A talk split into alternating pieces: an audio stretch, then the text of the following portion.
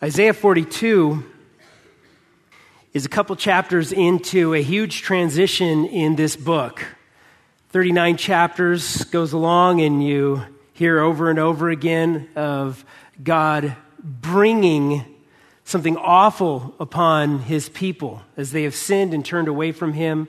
He is bringing his wrath. They are headed towards exile. They are headed towards the, the wages of their sin, so to speak. And then everything switches in chapter 40. You look at the beginning of chapter 40, and, and God calls for his prophet to bring comfort to his people. For he is going to do a marvelous work among his people. And as he goes on and he explains that, when we arrive in chapter 42, he starts to personify what that victory is going to be. He personifies it in the presentation of the servant of the Lord. This is the first of four servant songs that we see in this book in 42, and then in 49, 50, and then a famous one in, 50, in 53 that we all know and love. But this is where it starts. This is the first servant song that we see, and what we see is a victory over all enemies over the ultimate enemy, death itself. And victory is, a, is an interesting thing because we live in a world that proclaims victory all the time. Victory is seen in, in sporting events, people jumping up, up and down the, on the field with exuberance, excited over the winning score and, and, we, and we watch that and we get excited about that and, and we watch it on TV and we watch our kids play sports and, and we just get lifted up in our souls as we watch victory happen, especially when it's on our side. And we hear of it over and over again. We, we think of national victory, the wars that this nation has been involved in to secure freedom for us and freedom worldwide and we rejoice in it, rightly so. We think of political victories, especially in the climate that we're in right now. People walking around and, you know, claiming victory in the primaries, claiming future victory in the future election, and, and they get excited about it because as, as they secure victory, they feel secure inside of themselves. So they pronounce it over and over again. Eh, right now, in, in the culture that we live in, you hear this over and over again about the liberal victory in the cultural war.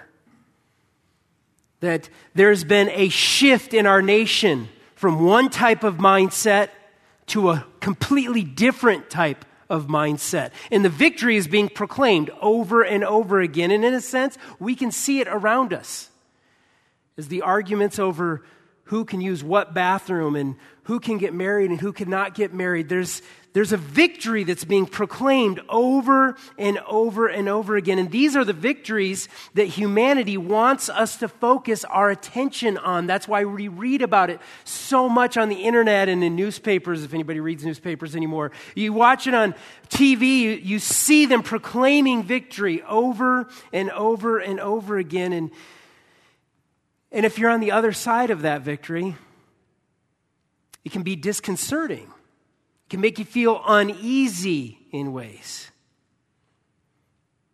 Yet, as we see through Scripture,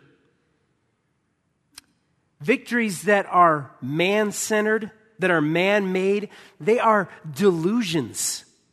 They're delusions based in, on, upon false powers, and they are impotent.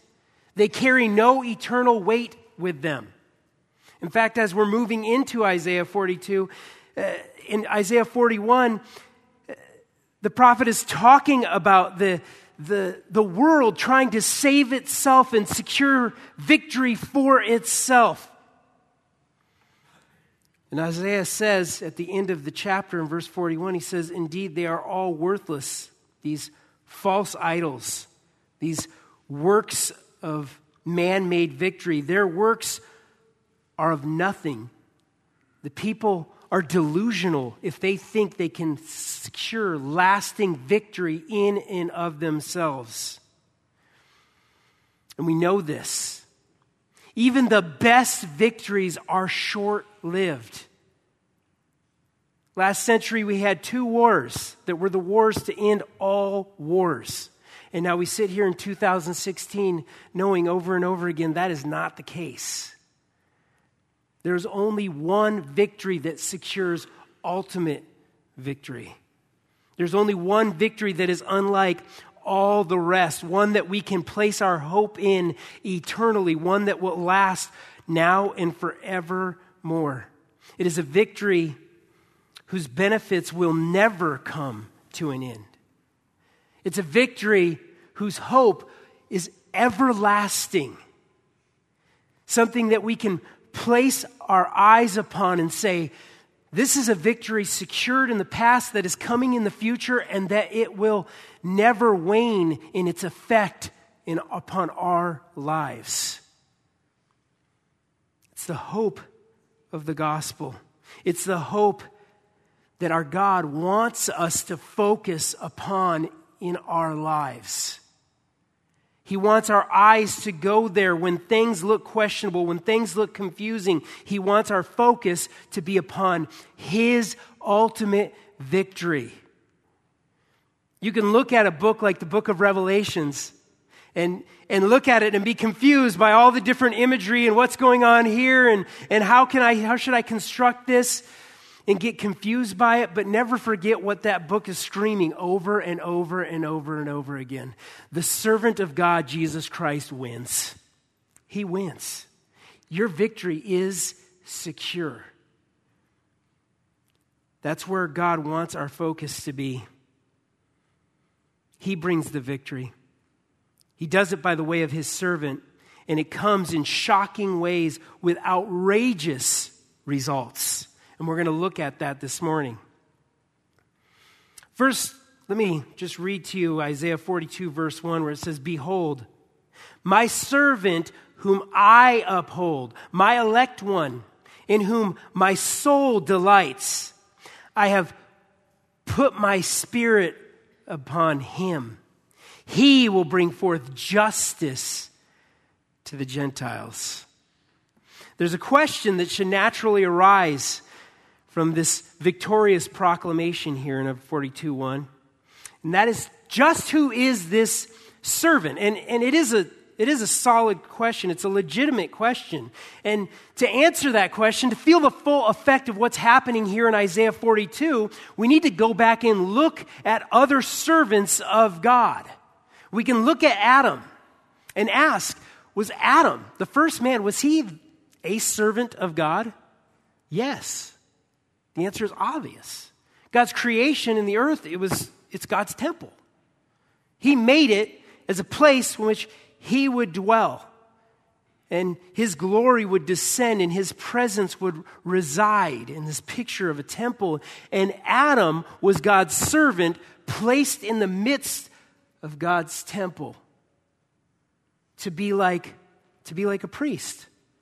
To say, I am a picture of God. I bear his image and I am his servant. But there must be more than that, right? Because he did not, he doesn't, he did not represent God perfectly. He fell into sin. He brought sin into this world. And we look at that and we're like, yeah, a servant, but not the servant. You look at men in the past like Moses and Joshua and ask Are these servants of God? Are these the servant of God? And in one sense, yes. Here are men that, that were anointed by God to, to bring God's people out of slavery and draw them into the promised land where there was to be unity and peace among God's people. God used them as a servant. Yet, but there must be more. There must be more that they that, that God's people could look to as the servant of God because they didn't do it perfectly. Moses didn't enter into the promised land because of his misrepresentation of God.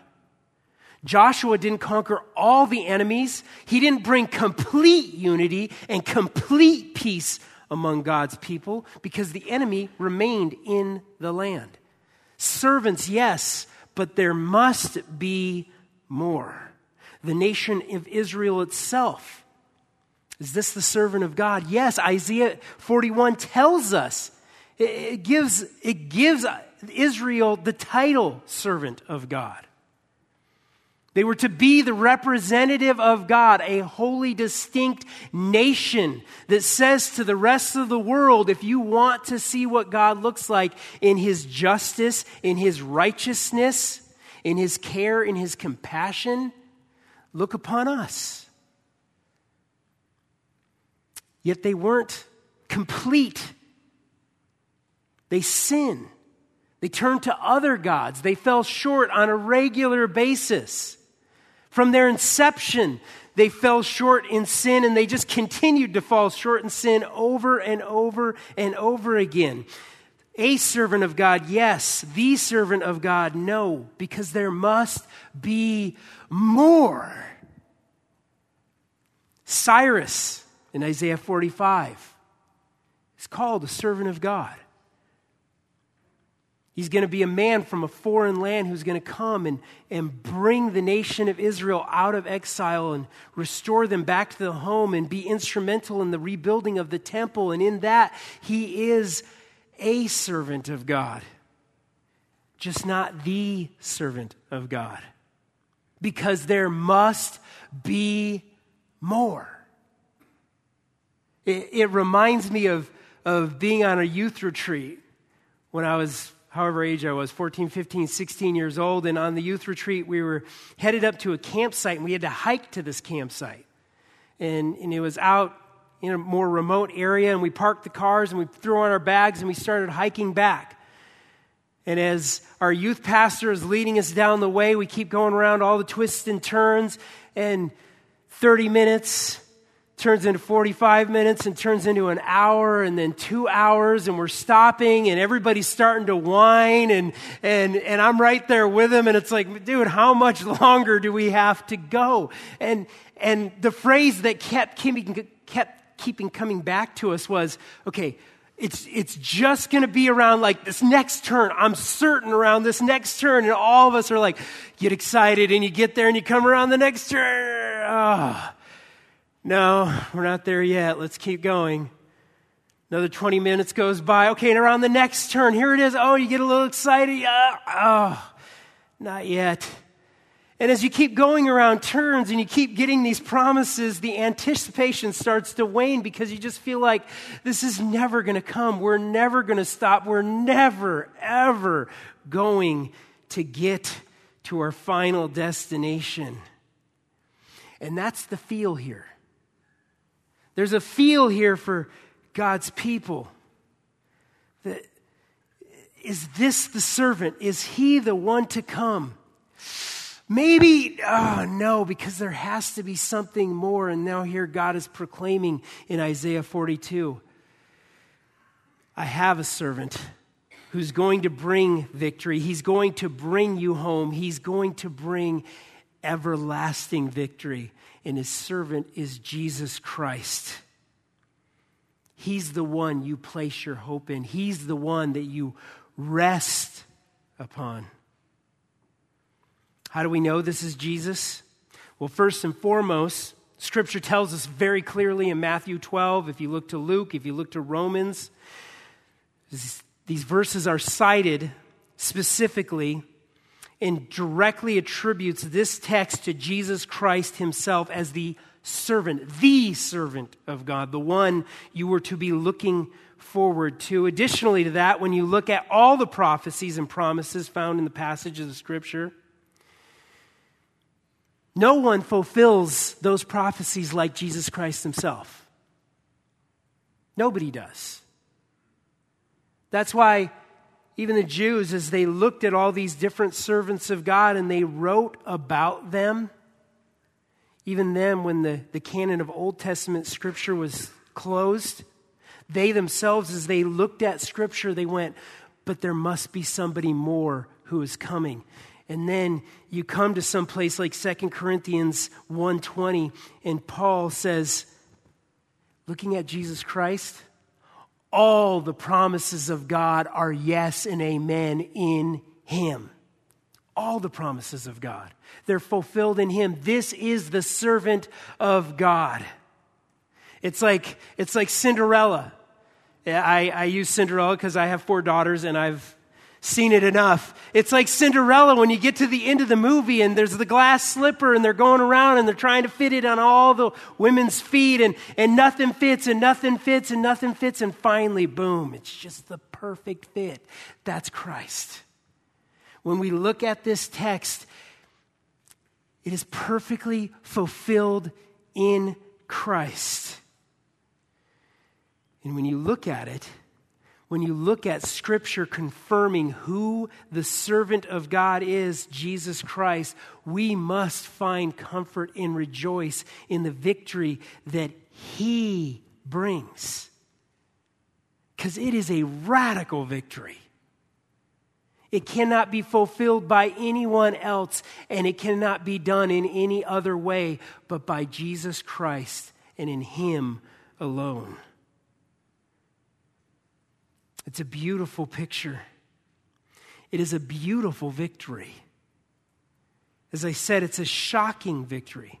When, if we think of victory and it's left to our own man centered imaginations, we might come up with a victory that looks completely different than God's victory. Something that is looks awesome on the outside but leaves us empty. I remember being a kid and and learning about the gospel and, and hearing about Jesus' death on the cross and hearing about how they mocked Christ and he's hanging there on the cross and, and he's slowly dying and he's paying the penalty for our sin and blood is pouring out and, and the people are just railing on him telling him, teasing him, man, you could save others, save yourself. You know, you've, you've, you've made others raised from the dead. Do something. Come down off the cross. And I remember being a kid and looking at that in my own man centered imagination, thinking, wouldn't it just be awesome if right there Christ is hanging on the cross and just boom, rips his arm, rips the other arm off, jumps down, laser beams fly from his eyes, and, and fire comes raining down from heaven, and he just crushes everybody right there on the spot. It just in my 12 year old mind thinking, oh, now that would be victory. Just give them what they deserve right there on the spot. That's the type of victory I'm looking for. Left to our own imaginations, that's what we would think victory would be. And yeah, it would make a great movie. But all of us sitting in this room, would have the wrath of God hanging upon our heads with an eternity in hell as our only future if it was a man made victory. Christ's victory was so much greater than that, so much more radical than that. It's a picture of radical grace. The, servant is victorious but he's victorious, as we see, we're going to kind of bounce around here in 42. He's victorious through, he says in verse 7, opening the eyes of the blind and setting the prisoners free. It says in verse 7 that this is what God's going to do. He's called the servant to open blind eyes to bring out prisoners from the prison, those who sit in darkness from the prison house. This is what this is the victory that God's servant is going to bring. It's, bring. it's about this, this picture of Jubilee. If you know anything about the Jewish Jubilee, it was once every 49 years where the people would enter back into their homeland of their own tribes. All debt would be canceled if you had sold your land to secure yourself financially. Really, it was only like leasing that land. And at the end of a seven, seven year cycle, 49 years, that land would be restored back to you. The servants, the slaves in the land, the Hebrew slaves who had sold themselves into slavery, they'd be set free. Every 49 years. Freedom from debt, freedom from slavery. And they would enjoy that slavery, that, that freedom, like a reset button being hit. What was that a picture of? It was a picture of Christ's victory. Not just once every 49 years, an everlasting jubilee where the prisoners are set free, where the eyes of the blind are open, not just for five years or 10 years or 25 years, but forevermore. This is the victory that Christ secures.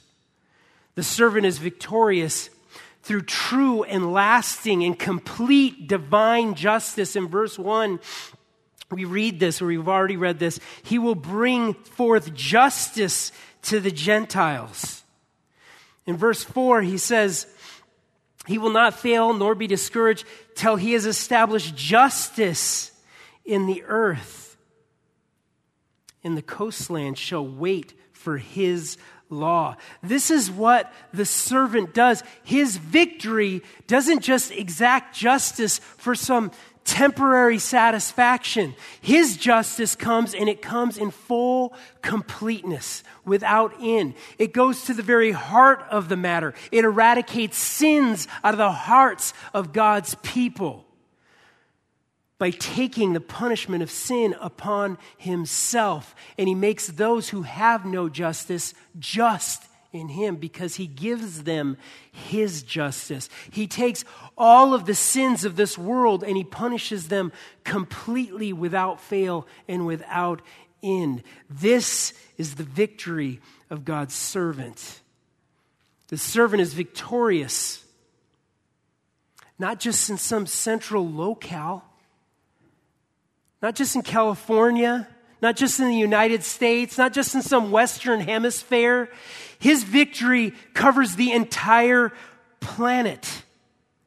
In verse 6, we read, I, the Lord, have called you, my servant, in righteousness, and will hold your hand. I will keep you and give you as a covenant to the people, as a light to the Gentiles. He's already said his justice extends all the way to the coastlands, to the Gentiles. It will encompass everybody. His victory opens the eyes of the blind. It brings about divine justice and it brings this to the entire world. The servant is victorious, and this is the part that we rejoice in that blows our mind because it's so counterintuitive. The servant is victorious not through crushing the weak, but by gently restoring those in need. This is the great contrast from what the world sees as victory. The world looks at victory as just destroying something and pushing it out away from you, getting rid of it, having nothing to do with it anymore. This is, this is a victory that says, here's the weak, they're falling down and they're falling short. Put your foot on their throat and do away with them. Finish the job. This is how we see victory in sinful minds. Yet Jesus Christ, He's the gentle warrior, warrior who overcomes the strong through His own meekness. In verse 3, He says, A bruised reed, my servant, will not break.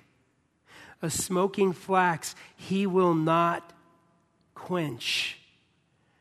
A reed, a thin reed sitting in a swampland that's bruised and it's hanging on by a thread. It's just barely hanging on. He's not just going to callously walk by it and knock it over. There's a smoking flax. It barely has any light and heat left in it. He's not just going to quench it. This gentle warrior comes and he sustains those in weak. He, he reignites the flame in those who feel like they're being quenched by the world around them. This is what his victory looks like.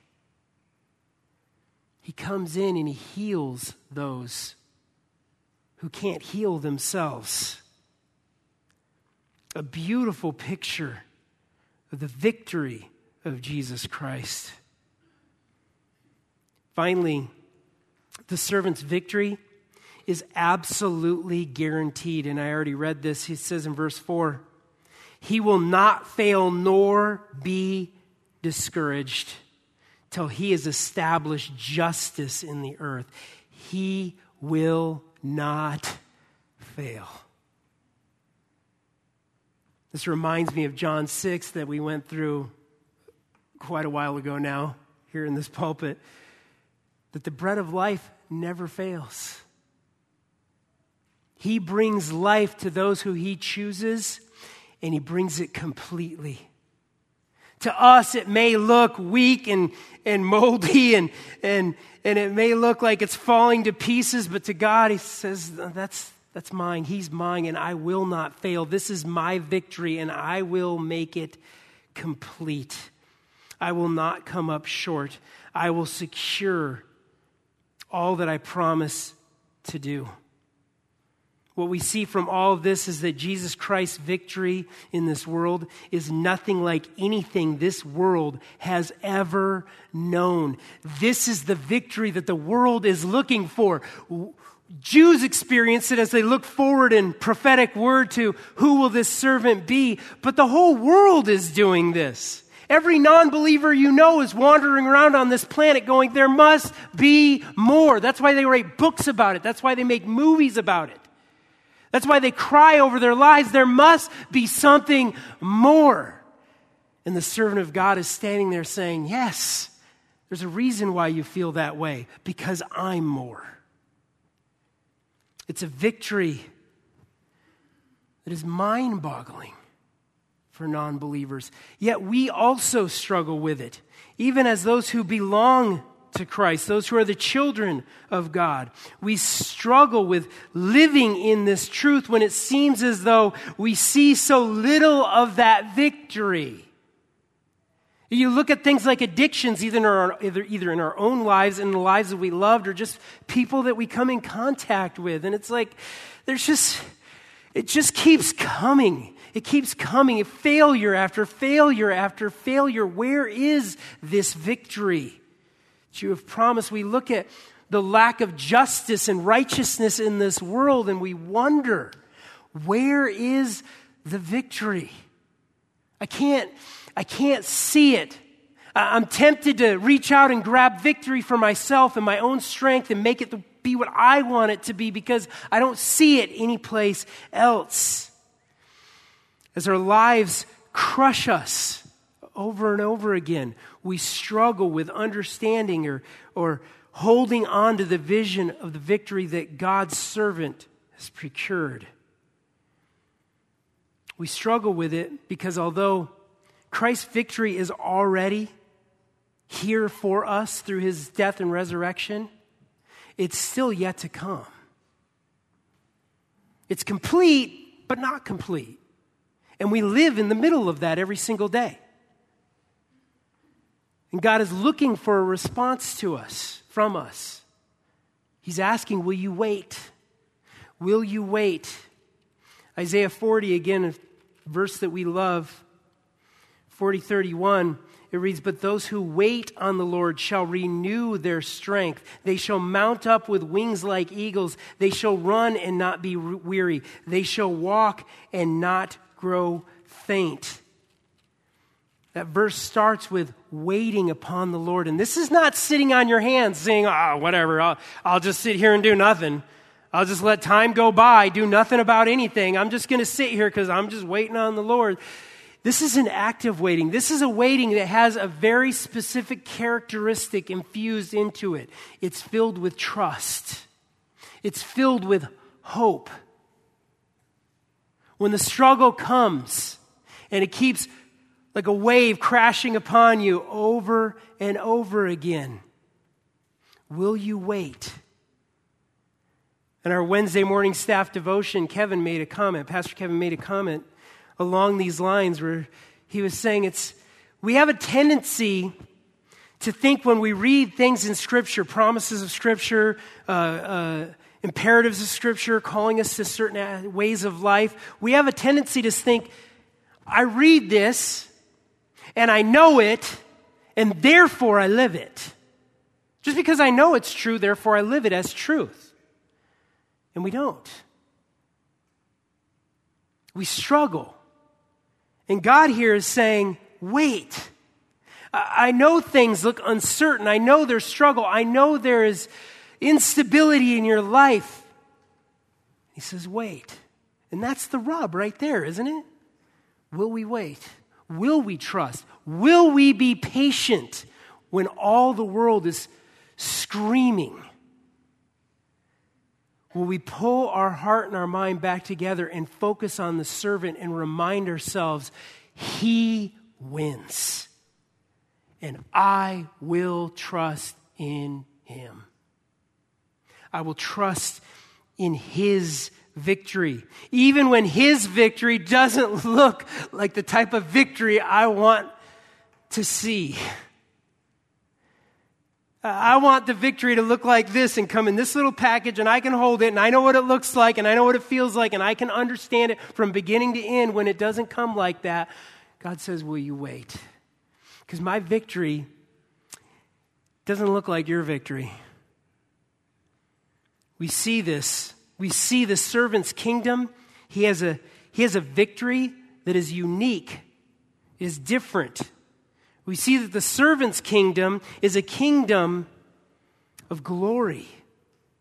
In verses 8 and 9, we read of chapter 42 I am the Lord, that is my name, and my glory I will not give to another, nor my praise to carved images. My kingdom is not going to look like your man made images, it's going to be something greater. He says, Behold, the former things have come to pass, and new things I declare. Before they spring forth, I tell you of them. He says here, the former things. Uh, the former things, in a prophetic sense, looking back through God's word and looking back at what he's going to do, these are the former things of the destruction of the northern kingdom that's going to come in, in just about 80 years after this writing, 100 years after this writing. And then the exile of the southern kingdom. They're taken off and carried off into Babylon for 70 years. Those are the former things. New things, God says He's going to do. You're going to be, feel like you're lost in exile, but I'm going to, in part, I'm going to restore you back. I'm going to bring you back to that place because I still have a plan. I'm going to bring my servant and hope in him because he's going to do a new thing. The New Testament tells us it's a new covenant that's going to bring forth a victory where my presence is going to reside in my people forever. I'm going to take out their hearts of stone and I'm going to put in a heart of flesh, and they are going to serve me forevermore as I write my law upon their heart. This is the new thing God says He is going to do. And the certainty of this outcome results in glorious worldwide praise. And you got to love this in verse 10 as we move on.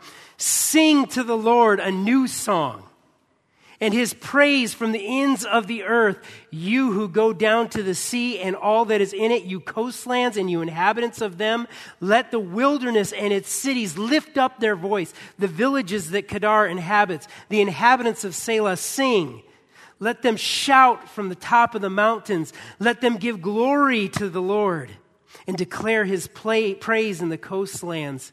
The Lord shall go forth like a mighty man. He will bring victory.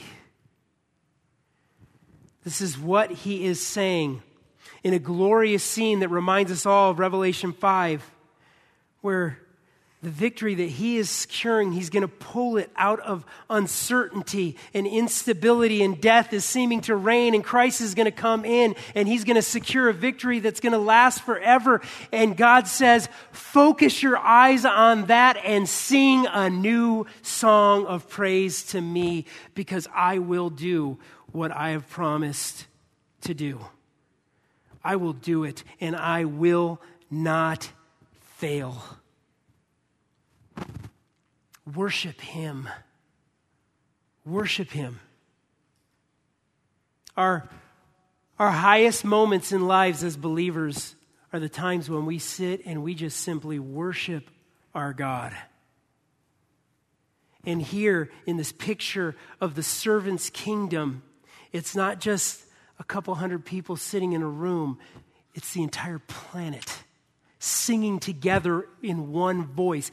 That is just how do you wrap your brain around that? Maybe some of us in this room have experienced that in some way. I know I've had the joy of being in all different nations and different parts of this planet, and, and it is shocking to sit there in, in remote regions of Africa, and, and you're just sitting there next to this, this guy who's grown up in a completely different culture, completely different experience, and then the worship song comes and, and they're singing one language, but if you've ever done this, you start to hear the tune and you're like, hey, I know this song.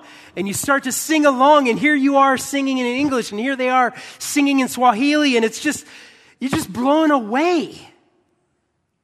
We're praising God together in one, with one voice, in different languages. That is a foretaste of the victory of God. If anybody ever tells you the Christian religion divides and separates and hate, Remind them of what the Christian religion has done throughout this globe. It binds people together of all different cultures, all different socioeconomic uh, economic statuses. It doesn't matter what your background is, what you've done, who you've been with, the horrible things that you've done. We embrace one another and we sing one song with one voice. And that is a picture of the victory of Jesus Christ. It's a foretaste of it because it has been secured and it is glorious. This is God's plan. He has exacted it. He, you look at this in verse 13. This is an awesome picture. He's like, he's like a soldier hyping himself up to do battle. Uh, this is his own voice. He says, The Lord shall go forth like a mighty man. He shall stir up his own zeal like a man of war. He shall cry out, yes, shout aloud. He shall prevail against his enemies. This is the zeal of God at work to bring about his glorious kingdom and how shocking it is for us as believers when we become indifferent about his kingdom. Or worse yet, our passion is focused solely upon our own kingdom. I have my own little world. I got my wife. I got my kids. I got my house. I got my job. This is my focus. It's upon my kingdom and what I'm trying to accomplish in my life and we push God's kingdom to the outside. And God is saying, I stir up my own zeal like a man of war. I cry out, yeah, I shout aloud, and I shall prevail. Beloved, may we do that as a body of believers with the same zeal that God shows us here in this text. He says, I'm willing to send my own son to bring about a victory this world has never known to establish my kingdom, a worldwide, everlasting kingdom. May we lay down our own kingdoms to exalt in His. Quickly, not only is it a kingdom of glory, it's also a kingdom of grace. It says this in verse 16 I will bring the blind by, way, by a way they did not know. I will lead them in paths they have not known. I will make darkness light before them and crooked places straight. These things I will do for them and not forsake them.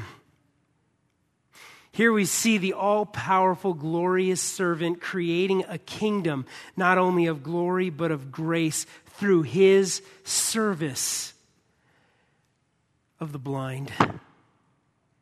It is terrifying to walk in darkness. We've all done it at one point or another in our lives where, you know, you kind of enter into a room and for some reason the contractor didn't put the light on the right side of the door and it's dark and you don't know the room very well and you've got to get to the other side of the room and hope there's a light switch over there and you're, you're fumbling around and you're like, uh, you know, it's like waking up in the middle of the night and you're trying to make it to the bathroom when it's dark in the room. You're just, it's scary. It, it, you never know what you're going to trip over. You never know what to expect next. And this is what our lives look like apart from the grace of God at work in us. We're just fumbling around. We're trying to grab onto stuff. Is this safe? Is this thing going to hurt me? I don't know. I don't know if it's going to crush me or if it's going to sustain me. I have no idea. That was our experience in life before Christ came. And the servant opened the eyes of the blind and made darkness light before us, made the crooked places straight. These are the things that he does. He gives us eyes to see. He steals away the dangers. Now, they, life can still feel dangerous. But when our eyes are focused on the victory of the servant, the danger starts to be peeled back when our eyes are focused on him. And that is an important thing as we remember the victory that God provides for us. The servant leads, he protects, he provides for those who cannot do for themselves. And right now, this morning, we've, we've built all of that up to say something very simple at the end.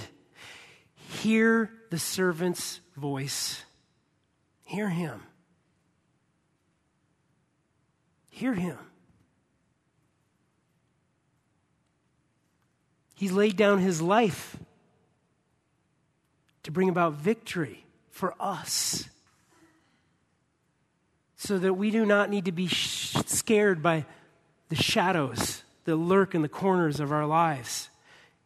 Focus on Him and in, upon His victory, and His victory will be your comfort. Remember back to chapter 40, the beginning? Comfort. I said, Comfort my people. Hear the servant's voice, and you will be encouraged you will find comfort. And as you do, I encourage you to seek to reflect Jesus Christ's kingdom to the world around us. There isn't a single person that you know on this earth, if they are outside of God's grace right now, His divine sovereign grace. There isn't a single person you know, no matter how arrogant and boastful they are, no matter how confident they appear, there isn't a person you know who isn't walking in darkness. And they may look like this, but they're walking around like this. They're terrified, terrified of what tomorrow holds. Be the voice of Christ. Hear his voice and repeat his voice to the world around us. Reach out, not with mockery or prideful condemnation, but with grace. In the same way that Christ reached out to you, it was through his kindness that brought you to repentance. And I'm not saying we don't point out sin and we don't talk about sin because we must do that. But I'm talking about doing it in a way of not in a way of let's fight. I am going to tell you how it works and what it looks like. In a way of drawing people into the grace of God to say, I'm a sinner who was lost, who walked in darkness just like you, and I want the best for you. This is what you're looking for. You're looking for more, and He provides it. Look to Him. Look to Him. He's your only hope. He's the one who's given me hope reflect his kingdom through your life, through your words. Walk in the comfort of his victory. Share the grace that he has shared with you, and the world will change around you. Amen. Let's pray.